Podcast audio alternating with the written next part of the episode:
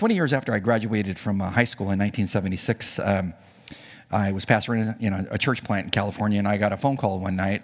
Uh, uh, I don't know if you've ever had these kind of phone calls. If somebody from your past calls you, they find you, uh, and they call you, and they're like, "Do you know who this is?" Well, you know, when you're 18 and it's 20 years later, and you're late 30s, there, y- your voice changes. You know what I'm saying? I mean, you're just this, and it's been a, been a lot of years, and so uh, this particular person called and said, Hey, do you know who this is? I'm like, Don't have any idea. Uh, and I said, It's been 20 years. I mean, obviously, you know, your voice is not what it was when we were 18, uh, as you say. And he, and he said, Well, let me give you a hint on who it is. He said, uh, you, We used to debate all of the time whether there's God or not. Oh, yeah, this is Craig. Craig, you know, typical guy back in the 60s, go to his house, hang out at his house, bedroom had beads in the doorway, you know, incense burning to cover up the marijuana smell uh, and black light posters with Jimi Hendrix playing. Remember those days? I do. Those were my friends. Uh, so we'd walk to school and, and we'd, we'd uh, a couple mile walk, um, and it was not uphill both ways. It was flat desert. Uh, and so we, we'd, we'd walk to school and we would, we would talk. And he was, you know, he was an absolute atheist. And so we would talk, you know, why do you think there's a God? Why don't you think there's a God? Well, we did this for years. Uh, and he was a good friend of my sister who was two years older than me. So he graduated in 74. I graduated in 76. So um, when he called me and told me who he was, I'm like, this is amazing. I, I can't believe that we're talking after all these years. So I said, uh, why are you calling me? You know, you want to debate some more? I mean, now I have biblical education. We can go for broke. Um, he said, Well, I just wanted to let you know uh, what happened to me after I graduated in 1974. I'm like, Okay, tell me the story. He goes, Well, he said, uh, I joined the U.S. Navy. Any in here? Yeah, there's two or three. Uh, the rest are Army or Marines or Air Force or Coast Guard. Um, so he said, I joined the Marines, and he said, I went into the submarine corps. Uh, and he said, I spent uh, all my Navy career on submarines, uh, you know, under the ocean, uh, various oceans. And he said, uh, every once in a while, the, the captain of the ship would give us uh, bunk time to kind of hang out, kind of chill. And so he said, you know, it wasn't much space. And he said, I would go lay in my bunk and I would think, you know, what am I going to do? Because I don't, you know, there's not a lot to do on a sub if you're just chilling. So you don't want to like push buttons or, you know, things. And so, so he said, I, uh, I had a Bible. Somebody gave me a Bible. And he said, I looked at that Bible one day, a couple hundred feet under the water, and I thought to myself, um, Marty always told me to read the Bible because I never had read it. Because I'd always ask him, Have you read the Bible? No. You need to read it before you criticize it. So he never did. So he said, I, I decided I'm going to read this thing. So he said, on a U.S. Navy submarine, hundreds of feet under the water, I started reading the Bible. And he said, I'm calling you tonight to tell you I got saved. And he said, Yeah, he got. I'm getting to First John in just a minute. Yeah, he said I got saved, uh, and he said I'm calling you to tell you. You know, I knew what I needed to do to trust Christ. I just needed to consider the evidence, and I, I, I concluded that yeah, Christ was the Messiah, and He was my Savior. And he said He became my Savior in that bunk. And he said, I just want to let you know I got married. I have a great wife. I have great kids. Um, he said, I took my guitar abilities, because everybody in the 60s played the guitar, you know, and uh, long hair, guitar, the whole shebang. And he said, I took my guitar abilities and I use it uh, to, to lead worship at a local men's prison. And then I also teach a Bible study. I'm like, hold the phone. This is unbelievable. Um, and he said, I'm just calling to tell you what happened to me. You know, when, when, when we hung up, you know, I was all teary eyed. I was like, sometimes when you witness to people and you think, there is no way they're ever going to come to know Christ. And then sometimes God gives you a peek. Like that night, He let me see all those years of debating, walking to school. Look what I did with the gospel in Craig's life. God let me see. Uh, and uh, sometimes you might lose heart and think, I know my mom would never come to Christ, my, my sister won't, blah, blah, blah. You have no idea what God's doing. And, and I wouldn't have known he got saved until we showed up at heaven and he came running toward me in heaven. That, that'd been the only other time I had known. Uh, and so uh, I, I, submit to you uh, that there's probably a Craig or two in our church. Who are you? Uh, you're a nice guy. Uh, you got a nice family. You're educated. You're a thinker. You got lots of questions. But you realize that your position uh, of unbelief has holes in it. You just won't admit it. And so you just have all these little defenses that you've put up that you handle Christians with, and you just kind of, you know, relegate them to never, never land. But when you're alone at night, you know, in your bunk, uh, you have lots of questions because you're not happy and you're not peaceful and you're not secure, and you know it. Um, well, this chapter is for you. First John chapter 5. Because First John chapter 5 is a chapter that is, uh, it, it's written to Christians who used to be Craig. And, and, and they've been infiltrated by false teachers who are trying to lead them away. That's what happens after you get saved. The devil sends people to try to lead you away from truth. And that's what happened to these churches John pastored.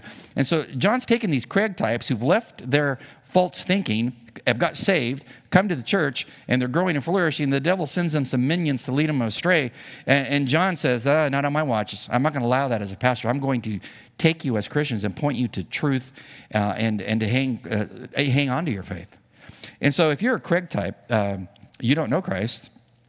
Uh, you're going to find out how to know him when we look at what John has to say in, in this great passage. So this passage is really twofold. Uh, it's, it's written to the Craig types who don't know Christ and are looking for him. The only thing is, as you look for him, he's already been looking for you.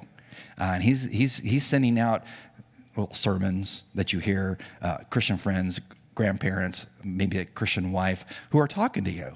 And all those things are going to be used by, by God to present to you that you need Christ. And that's what you're going to find in this chapter. Uh, what we find here is we switch, switch, gears from what we had been talking about. Uh, here we're going to talk about that Christ wants you to be uh, um, a spiritual victor and not a spiritual loser, because there's a contrast between the two. Because there's only two types of people in the world according to the scriptures those who know Christ and those who don't. Those who are on the wide road to destruction, those are on the narrow path that leads to life. Uh, it's your choice whether you want to lead, leave the wide path and get on the narrow path to life. So, in those perspe- that perspective, there are those who are victors in Christ and those who are going to lose because they don't know Christ. It's a spiritual decision. And so, uh, John is addressing the Christians in these churches who had gone from spiritual lost status to spiritual saved status and are being deceived by teachers who are trying to uh, shipwreck their faith. Notice what he's going to say. And what he's going to say also applies to the Craig type. So the primary and secondary emphasis here first to Christians, secondary to the Craig types. What does he say? Number one, he wants to talk first about what I would call the victor's path. Uh, so if you've gone from being spiritually lost, the loser, to spiritual victory, what was your path like Craig's to get saved? Uh, let's analyze that. Um, now, the chapter divisions in your Bible are, are put there, uh, they're, they're not in the original Greek text. These are arbitrary insertions put to help you as a Westerner to be able to read the text. So it's kind of unfortunate that they put chapter 5 there because what he's talking about is still what he was talking about. So contextually, in chapter 4, he was talking about brotherly love. In fact, he talked about it twice prior to this. He's not moving away from that. He's just going to look at it from a different angle uh, as you as a spiritual victor. So, as a spiritual victor should love your brothers in light of why you're a victor, what he's going to talk about. And then, if you're the Craig type, you're going to understand what must I do to be saved as you analyze that. So, let's look at it, what he has to say. Verse 1. Told you we were going to study verse 5, or chapter 5, verse 1. Whoever believes that Jesus is the Christ is what? Born of God. This is a cause effect relationship. Whoever, that could be Craig, Craig, when you believe that Jesus is the Christ after all those years of debating Marty going to school, what happens? You're born of God. You're born of God.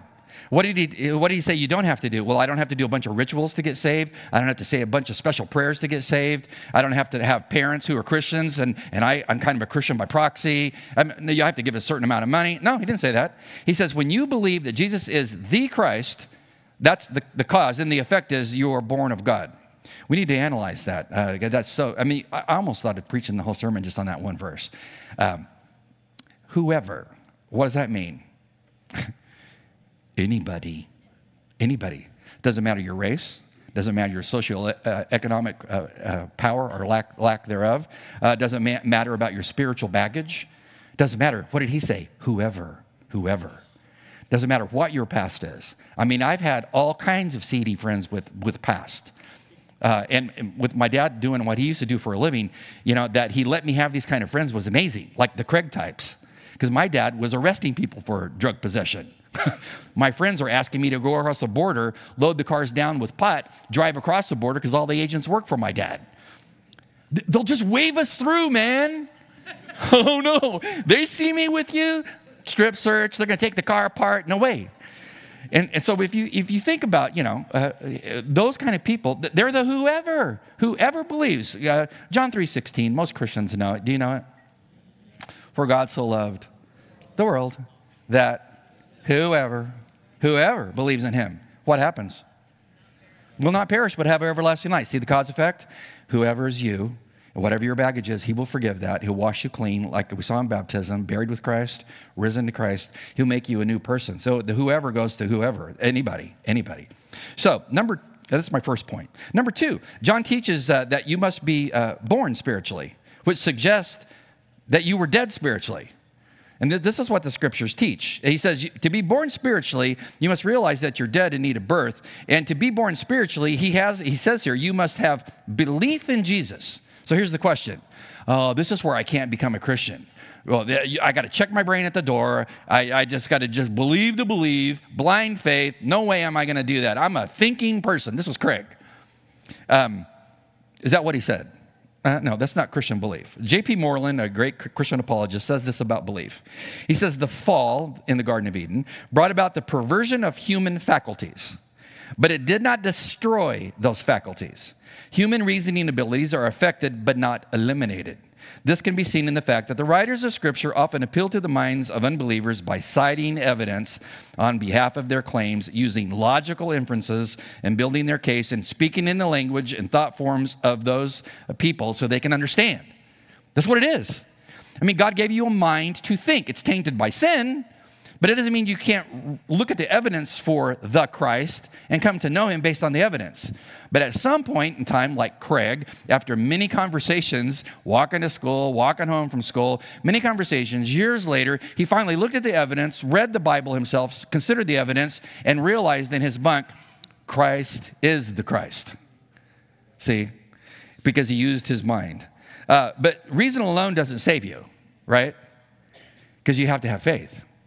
You have to have faith that the evidence is true in a God you have not seen, an event at the cross that you did not see. I was not there for the resurrection. I must believe the evidence to be saved. I can reason my way to that, but at some point in time, I have to uh, uh, enjoy the evidence. So if you like roller coasters, you can study the roller coaster all you want, as radical as it is, upside down, shoot you through the sky, backwards, etc. Um, you're only getting, you only enjoy the ride when by faith you step on and get strapped in, correct? Have you, have you been to Disneyland, the, the Mount Everest ride there? Have you done this? I got on that without any investigation.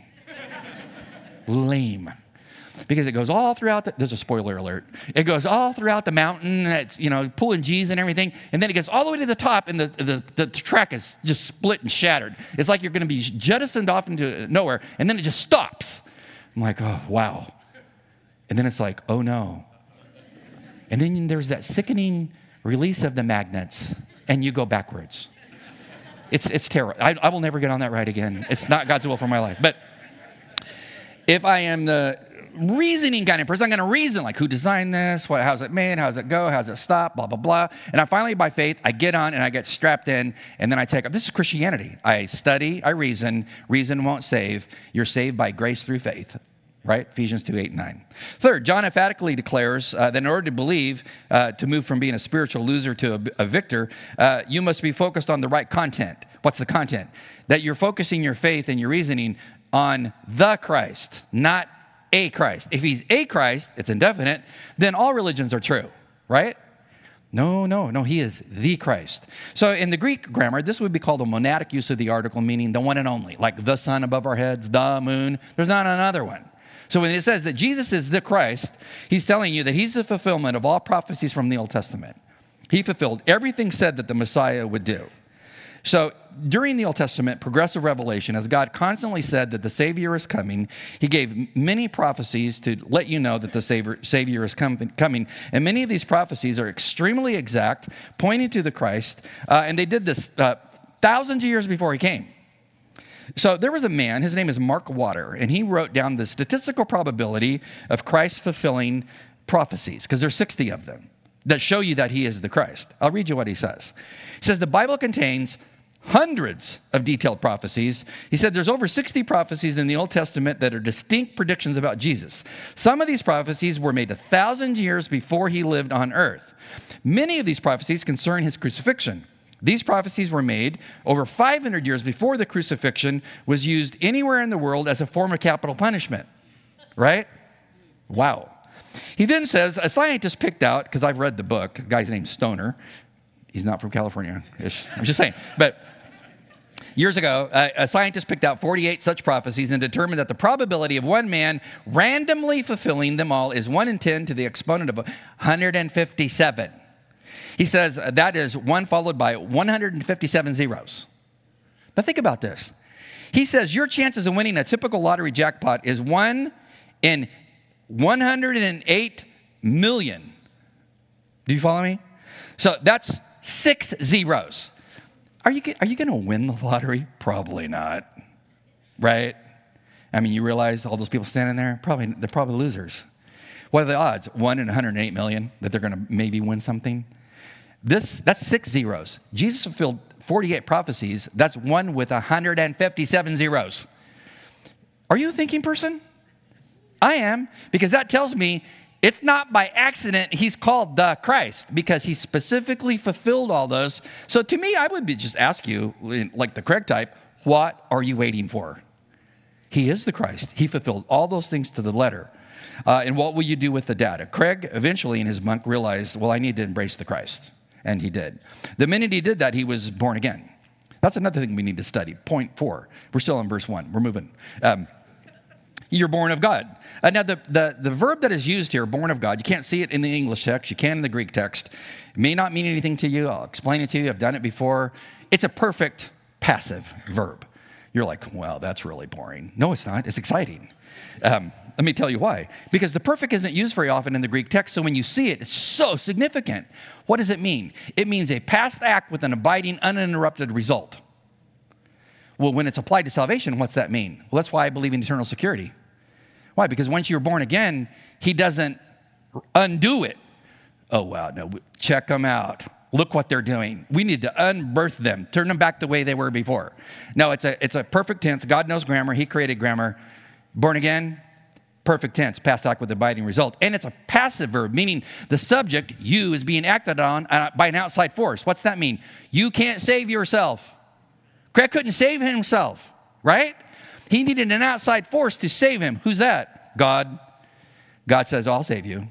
I'll save you in that bunk, 800 feet under the water, or however deep a sub goes. I asked a Navy captain here, how deep does a U.S. submarine go? He just stared at me. And then he said, Sir, I can't ask that question. This is an interesting church here.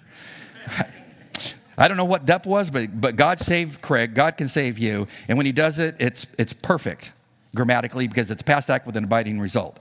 Uh, why do you need to be born again? Because you were dead in your sins, spiritual loser, and you needed victory. It can only come through Christ. How do I know that? Well, Paul tells you, Ephesians 2. Here's what Paul says. Speaking to the, the Ephesians. And you were dead, past tense, in the trespasses and sins, spiritually dead, in which you formerly walked according to the course of this world. You lived according to whatever the world said was cool. According to the prince and power of the air, that's who? The devil and of the spirit that is now working in the sons of disobedience. Uh, and among them, you too formerly lived in the lust of your flesh, indulging in the desires of the flesh and of the mind, who were by nature children of wrath, even as the rest. You were spiritually dead under the wrath of the holy God, and you needed salvation that can only come from an outside force, God, who saved you. And you turned to him, and you got born again. Um, there's another verse I want to read. Ephesians chapter 2, go, go down to verse 4. It says, But God being rich in his mercy, uh, because of his great love with which, which, he has loved us, even when we were dead in our transgressions, made us alive together in Christ. How did he do this? By grace. His grace, you have been saved. Uh, and then he goes and, and says uh, in verse 6 he raised us up with him and seated us with him in heavenly places in Jesus Christ. I mean, we are here on the planet, but in heaven we're wealthy because he shares his wealth with us. And one day you're going to see him face to face and enjoy heaven because you're born again because you were dead. You believed the evidence, you reasoned through the evidence, you embraced it by faith, and you got saved at that moment, never to be one who would lose your salvation. That's the wonder of the, of the text and the importance of grammar. So I ask you again are you born again? Are you born again? If you, there's only two kinds of people in the world those who are born again, those who are not. Those who are victors in Christ and those who are spiritually losing it because they're making the wrong decisions. Now, let's go back to the text. That was verse one. Need to go look at verse two. You ready? Okay. I almost asked if you had any questions, but I can't do that. But moving to verse 2. It says, By this we know that, uh, that we love the, uh, love the children of God when we love God and observe his commandments. For this is the love of God that we keep his commandments, and his commandments, well, they're not burdensome. So, think about this. If you love the Holy Father who sent the Son, the Messiah, you by definition love his spiritual children. So let's argue from the lesser to the greater. Uh, how many are parents? I am. Okay, you love your children? Why aren't the hands going up? No hand went up. Okay, wait. So do you love your children? Yeah, yeah, yeah, yeah, yeah. Um, that was pretty funny. No one raised their hand for the second question. Um, yeah, you love your children. It just it just comes naturally. Now here's the question: If you have children, do they love each other? Oh yeah, yeah. They totally get along. Mm-hmm. I was a boy between two girls. It was terrible, but I could never complain because my dad had ten sisters. He would always look at me and go, "Son, what are you worried about?" anyway, he was from South Carolina, so I never had an argument. But but and it's tough. So. Uh, brothers and sisters should, by definition, love each other. Now, sometimes when they're younger, they don't, right? Did you fight with your brother and sister? Mm-hmm. I did. You know, I did. And they fought with me. Uh, you know, I was trying to be a Christian. And, and sometimes, you know, they just kind of push the envelope. So, um, and my sister Marla, that passed away a couple years ago from ovarian cancer, she didn't come clean of some of the things she did to me until we were like in our 50s. And she would just like confess to my dad, hey, remember the time at the table when I stabbed Marty with a fork? And, you know, and you thought he stabbed me first? No, I really started it. I'm like. Anyway, anyway, I, I gotta, it's cathartic being up here, let me tell you. So, the point being, if you have children, they should love each other by definition of the fact that they're brothers and sisters. Sometimes they don't really start loving each other until they get older, they grow up, and they, they do they love each other. Uh, that's his point. So, what's the point? From the lesser to the greater. If an earthly father has children who love each other, then what should be the arrangement between the heavenly father and his spiritual children? Well, they should love each other. Why? Because they love their dad. They love their dad. Who's their dad? The father. Uh, and, and, so you have to ask yourself, you know, do I love the other brothers and sisters in Christ around me? Do I love them? Why should I? Because we're from the same spiritual father. Do you love them? So he says, uh, How do you know if you love God? I mean, that's the question. Two greatest commandments love Lord your God with all your, all your heart, soul, and mind. And then number two, neighbor as yourself. So, how do you know if you love God? Well, he gives you the litmus test here. How do you know if you are a spiritual victor that loves God? Verse 2 By this we know that we love the children of God when we love God. And how do we know that? Well, we observe his commandments. Commandments, uh, singular or plural? Simple question, softball question. It's not singular, it's plural. I know it's early. You get a pass in this service, it's early. He says, You know you love God when you keep his commandments. Ooh, that's plural. Okay, this, this leads to a question because I because I tried this out on my Greek uh, program that I use for preparing sermons. Like I typed in all the all the different functions that you have to do to bring up imperatives, imperative forms, and, and you can specify in this book or these books. So I, I set the parameters for the Gospels. How many imperatives are there from Jesus in the Gospels? and I hit search. Whoa, there's a lot of them. A man could easily sit at his, at his desk looking at these, you know, having lunch and go, No way, I can't do all those. How do you know if you love God? If you keep the commandments. Can you think of a couple of commandments from Jesus off the top of your head? Love him with all you got. What else? Love your neighbor. What else? That's it? Two? There's a lot of them, isn't there? There's a lot of them. You can go through, I challenge you, go take the Sermon on the Mount, Matthew 5, 6, and 7, his first sermon on the north shore of the Sea of Galilee. Go through the Sermon on the Mount and ask yourself, am I adhering to the commandments Jesus gave here? Because when I adhere to those commandments, by definition, I'm showing that I love the Father. If I look at them and go, I'm not doing that, then I, by definition, I'm showing I don't love the Father. Because you have a free will as a Christian to be obedient or disobedient. So uh, that is a tall order. How in the world are you going to go about obeying those commandments? That's, that, there's a lot of commandments. Uh, well, he says here, they're not burdensome. So go back to your earthly father. When he gave you his commandments, because every dad has commandments, don't they? Did yours? Mine did. You know, these are the rules of the house. This is how we roll. I didn't look at the things that my dad and, and said to us and thought, that's just totally unreasonable. Could we talk about that? Not when he's usually in, in uniform with a weapon, you know, going to work, you know. Uh, son, these, this is the rules of the house today, you know. I'm like, okay, great, Dad. Uh, I never looked at him and think it was like a giant rucksack on my back that weighed 300 pounds. No, it's like, okay, that's what my dad wants. I'm going to give it my best shot. So he says, when you look at God's commandments, they're not burdensome. Why? Because when you obey the commandment of Christ, You know in your heart you just did what was right. Because when you don't obey, you know you, you don't feel right because you're being disobedient. So when you obey his commands, they're not burdensome. In fact, Jesus is going to say, uh, uh, you know, take my yoke upon you. You know, follow after me. My yoke is light. You know, your, your load is heavy. Take my commands and obey them. And when you obey them, you're going to you're going to realize just how great it is to follow me. So I have to ask a question Are you showing the Father that you love him because you're obeying well, what he said you should do? Because when you do that, you by definition are showing that you love Christians around you. How's that work? Well, when I obey his commands, all that they are, those transform me into his image, and I by definition, through that transformation, love everybody around me because I'm living the way he called me to live. Imagine if everybody in our country was doing this imagine. Point number two, verses four to five, that, that's the, the path of the, of the victor. Are you on that path? I am. Are you? You get on that path by getting born again. Number, number two, uh, the victor's power is verses four to five. He says, For whatever, not whoever, we'll come back to that in a minute, for whatever is born of God overcomes the world, another cause effect relationship. And this is the victory that has overcome the world. What is he talking about? Our, our faith. And he says in verse 5, And who is the one who overcomes the world? But he who believes that Jesus is the Son of God, that he's deity. Because the Gnostics, the false teachers, were telling him, You need to deny the deity of Christ. Um, and he said, No, no, no, no, no. Uh, you overcome false thinking in the, in the world uh, when you come to know that Jesus is the Son of God.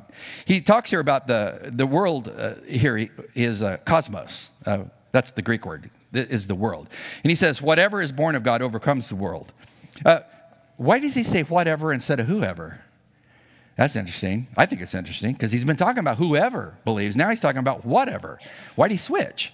Because now he's going to talk about not the importance of you per se, but the importance of your faith. What is it that overcomes the wicked world in which you live in? And that's not to say there's not great things about the world. I love the world. I mean, that we live in, that God put us in.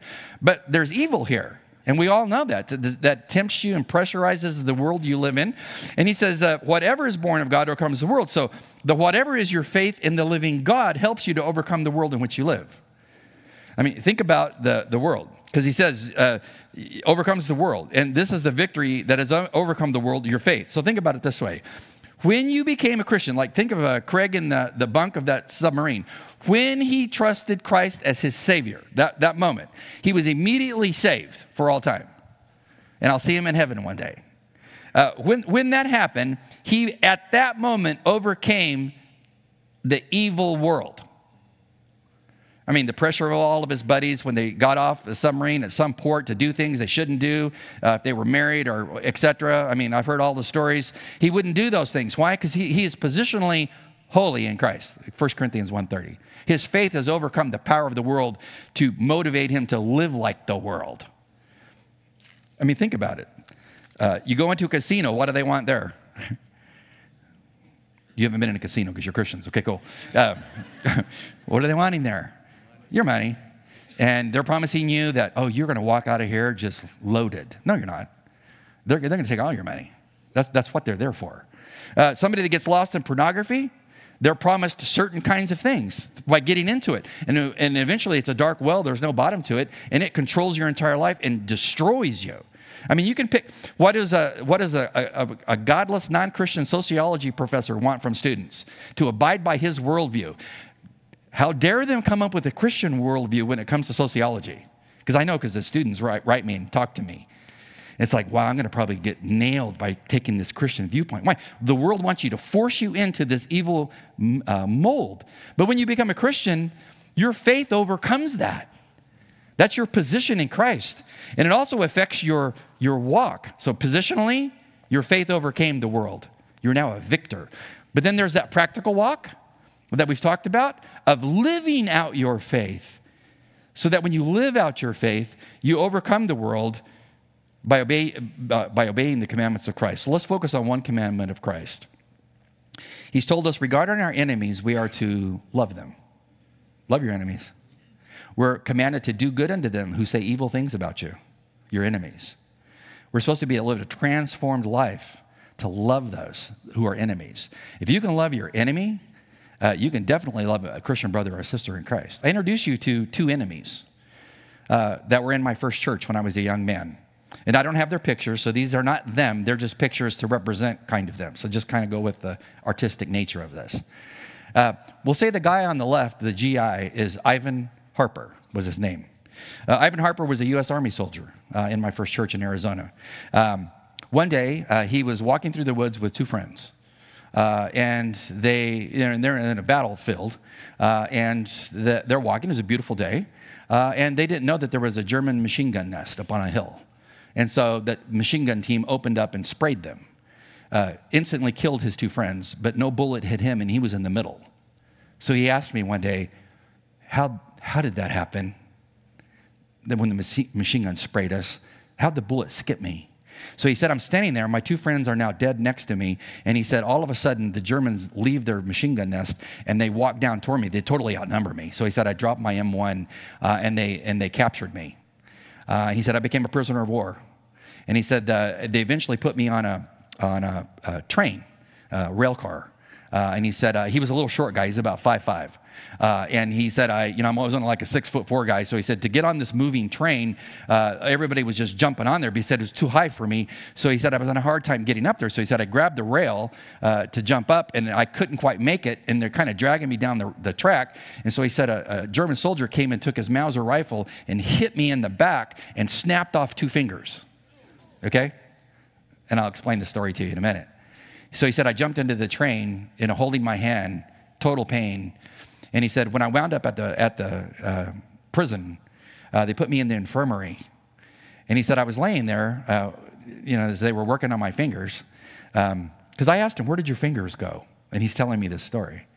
And so he said, as I was laying there in bed, I heard a bunch of commotion, grenades going off, a bunch of noise.